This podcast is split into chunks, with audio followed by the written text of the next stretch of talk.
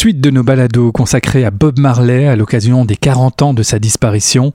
À la fin des années 60, après avoir tenté sa chance aux États-Unis, Bob Marley est de retour en Jamaïque.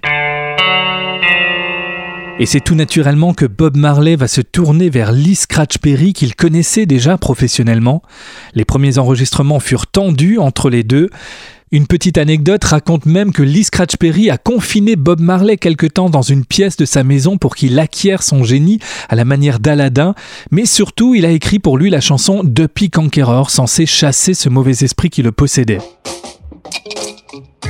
Quoi qu'il en soit de son effet réel, la chanson fut en quelque sorte une étape franchie par Bob Marley et il put continuer ainsi d'enregistrer avec Lee Scratch Perry.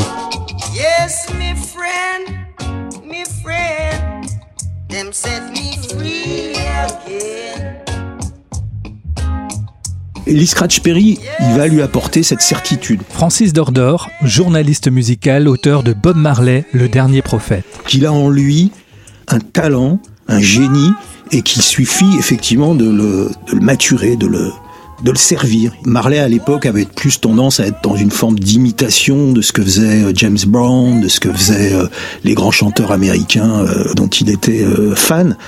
Et à un moment, effectivement, il va lui dire mais arrête, arrête d'essayer de faire de la voilà une copie, une adaptation. Sois toi-même. C'est ça le message. Donc forcément, l'autre va trouver sa voix, il va la trouver euh, naturellement à partir du moment où il, a, il va être dégagé un peu de ce complexe d'infériorité. Parce qu'en fait, c'est de cet ordre-là. Il y a une forme de complexe par rapport à ce qui se fait aux États-Unis. Et forcément, vu la, le prestige, le succès remporte les, les artistes américains, on est provincial, on est d'une petite île comme ça, perdue dans les Caraïbes, on n'est rien. Et donc, lui, il va lui donner cette certitude en lui disant non, mais trace ta voix, sois toi-même, chante comme tu le dois chanter et chante ce que tu dois chanter.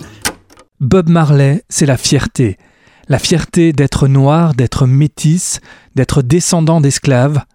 Bob Marley est la fierté de son pays, de sa ville, de son quartier, Trenchtown. Le matin, avant que le soleil se lève, on voyait des gens aller avec des seaux d'aisance, parce qu'évidemment il n'y avait pas de toilette, et le verser dans le gully. Le gully, c'est cette espèce de grande tranchée qui sert de d'égout. Ils allaient vider leur seau d'aisance le faire avant le soleil. Parce que sinon c'est la honte absolue. Et c'est quoi qu'essaye de, défaire Bob Marley dans cette chanson? C'est cette honte d'habiter ce lieu. Et lui, à travers cette chanson, effectivement, il se défait de cette honte, il la déchire et il en fait un motif de fierté.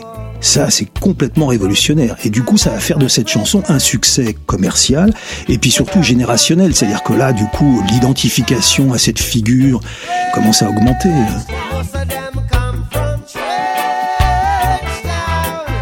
Vous avez trouvé étrange que Marley ait fait de Trenchtown un endroit célèbre dans le monde entier Non,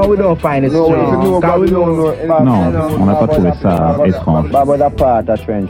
Bob fait partie de Trenchtown et il en fait vraiment partie. Alors vous êtes fier de Marley? Très très fier. Dans les années 70, signé sur le label Island, Bob Marley enchaîne les albums et forge sa légende. Cet homme de 1m60 avec ses anglaises frisées ne se contente pas d'hurler une musique coup de poing. Bob Marley jette également un cri de révolte contre la misère et l'oppression.